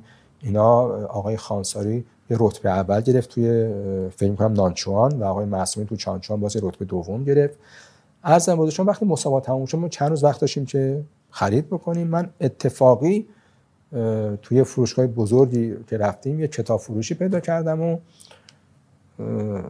اسم چند تا کتاب تو زنم بود. گفتم این کتاب چی کنی؟ من تو زنم اونجا هست مال دکتریان اون کتاب اتفاقا برشم با کتابای دیگه و اومدیم هتل. منم هی نشستم اینا رو ورق زدم که اینا سالم باشه به قول خودم مشکلی نداشته باشه. ولی واقعا انگار قسمت این بود. وقتی اومدم ایران دیدم دقیقا اون کتابی که من هنوز یادگار نگه داشتم. کتابی که من دکتر یعنی همین که الان ترجمه شده اومده بیرون. پرورش انرژی حیاتی. دیدم این سی صفحه صحافی نرفته و منم متوجه نشدم. یه اون موقع دفتر پدرم یعنی سی صفحه؟ نه یعنی یعنی از 15 رفت 45 مثلا. از طریق دفتر پدر یه فکس رو اون زمان تنظیم کردیم برای اینا فرستادیم. دفتر مرکزی تو امریکا بود که من علاقه مندم به تایچی تو مسابقات شرکت کردم این کتاب رو خریدم چیکار بکنم. اونم برای من فرستاد. دکتر جان جواب داد که شما آدرس دقیقات رو بفرست من یه کتاب بهت هدیه می‌کنم. در کنار کتاب یه بروشور فرستادم. من دیدم به به اینا تشکیلاتی دارن و شروع کردم عضو اون سیستم شدن. دیدم اون زمان من مثلا سال 20 دلار عضویت می‌دادم و مکاتبه کردم با دکتر اونم جواب منو می‌داد. این قضیه سال 72 اتفاق افتاد. سال 75 من یه فکس فارسی برای من رسید که من پرویز ساسانیان هستم. نماینده دکتریان در هلند. شما از ایران باش ارتباط داری. چیکار می‌تونی برای ایران بکنی؟ دیگه این ارتباط از این وجه گرفت و ادامه پیدا کرد و دیگه به جای سال 79 دیگه من با نهایت احترام از مرحوم داداشی استاد داداشی جدا شدم و گفتم من می‌خوام روی این سیستم کار کنم. در کنار این اون دو سه سالم سبک چنو کار کرده بودم. ولی واقعا وقتی به خونریزی افتادم به استاد مدیکالم آقای ساسانیان گفتم گفت خب بله تو باید یاد باشه که هر روش تمرین تایچی نمی‌تونه لزوما سلامت بده. متد تمرین مهمه. فقط اسم که به تو سلامتی نمیده. تو باید این تایچی رو با چه روشی کار این روش تو داری کار می‌کنی آتیش بدن رو خیلی زیاد می‌کنه می‌تونه باعث خونریزی داخلی بشه. و ولی دوست داری ادامه بده. و خب ما به خود ادامه دادیم نه. این چیزی که من بتونم در واقع باش ارتباط خوب پیدا بکنم و چیزی نیست که بتونم به مردم انتقال بدم. اینه که دیگه اومدم متمرکز رو سیستم در واقع یانگ سنتی. دیگه قرارداد با دکتر یان امضا کردیم از 79 در واقع ژانویه 2001 دیگه تو این سیستم داریم فعالیت می‌کنیم. تقریبا 20 21 سال 20 سال. آره دیگه. 20 سال. 20 سال. بعد حالا این چه فرق داره؟ سیستم سنتیه با سیستم که غیر سنتیه؟ ببینید سیستم ها خیلی متنوع هست. یعنی واقعا شما می‌بینید که مدارس یعنی این شکلی من فکر می‌کنم شاید استادهای بارز روش مشخص خودشون دارن دقیقا. هر استادی که ببینید ما وقتی میگیم استاد به بندم سر کلاس میگن استاد. ولی در مقابل اون اساتید بنده یک مربی هستن فقط. اون اساتید واقعا نه این نه این, نه این واقعیت. یعنی شما نگاه می‌کنید اساتید رفتن مثلا سالها سی سال چه سال پنجاه سال با مثلا خود مثلا دکتران استاد ارشد ما واقعا می‌بینید که شما این تمام وقت رفته منابع رو از این در آورده. مثلا می‌گفت می‌گفت ما تو سیستم سنتی استاد یه جمله می‌گفت ما اینو مینوشتیم زیر بالشمون میذاشتیم. به این این می‌شد در واقع همه چیز ما می‌شد شب و روز ما. به این فکر می‌کنیم و تمرین می‌کنیم تو سیستم سنتی گفته است میگه تمرین کن فکر کن تکمیل کن. ما همش به این فکر می‌کنیم مثلا اینکه از دستت مثلا از ذهنت برای هدایت انرژی استفاده بکن یعنی چی؟ خب اینجوری نبود که انقدر مطالب مثل الان باز بشه من برای هنر توضیح بدم یعنی این این این. گفت نه هنر استاد یه رم یه کلامی رو می‌گفت از کلاسیک های قدیم چینی بعد اینو با تمرین بهش می‌رسیدیم. گفت بعد من الان مثلا می‌بینم که تو فلان سمساری تو لندن مثلا چند تا از این نوشته های قدیمی رو فقط قاب کرده به عنوان چیز دکوری داره میفروشه. ایشون خب بعد رفت اینا رو جمع کرد مطالعه کرد گردآوری کرد با اساتید ارتباط گرفت. یعنی مسیر سختی رو طی کرد که بتونه به یک چیدمانی برسه. هر استاد صاحب سبکی که سالها تمرین کرده و به عصاره هنر رسیده بعد یه sequence و آموزش خاص خودش داره که اون sequence با چیدمان خودش اثر گذاره پس اگر شما مثلا میاد تو مثلا سیستمی که ما کار می‌کنیم ما به شما یک چیدمانی ارائه می‌کنیم ممکنه بری یه مدرسه دیگه یه چیدمان دیگه ارائه بکنی با یه تفکر دیگه مرسه چیز دیگری اینا همش می‌تونه درست باشه. چون همش برداشت های مختلفی که از یه هنر خیلی عمیق و وسیع در واقع داره انجام میشه. و خلاص سلیقا متفاوته. بعضی اینور کار می‌کنن. من هنرجوی هستن که می‌بینید که در آن واحد مثلا تجربه پیش ما انجام میدن اکثرا مربی هستن. جهادی تجربه دیگر انجام میدن. یه مقطعی میرن دوباره برمیگردن. به حال می‌دونید دنیای یک زمانی اینجوری بود که استاد اگر می‌خواست اصلا منتقل نمی‌کرد با خودش دانش رو به گور بود و این بله. سنت رازداری خیلی تو شرق زیاد بوده دیگه. اینجا هم یعنی زیاد ایران خیلی هست. خیلی زیاده. ولی در واقع الان تو دنیای امروز شما خیلی به اشتراک بذاری دیگه. این معنی نداره و آدم اینا رو به اشتراک بذاره همه ازش استفاده بکنن. خود دکتر استاد ارشد ما اول که اومد این رو همه گیرش بکنه خیلی از چینی ها متعصب تهدید مرگ کردن. شما داری اسرار فرهنگ ما رو فاش می‌کنی. ایشون هم گفت اسرار دیگه الان معنی نداره. هر کسی که بیاد اینو یاد بگیره بتونه رشد این قضیه کمک بکنه. حالا هر هر جایی می‌خواد بیاد دستشم درد نکنه. بعد اینو به اشتراک بذاریم همه استفاده بکنن بله. خیلی ممنون استاد. وقتتون رو گرفتم. خیلی عالی بود. از شما که وقت گذاشتید.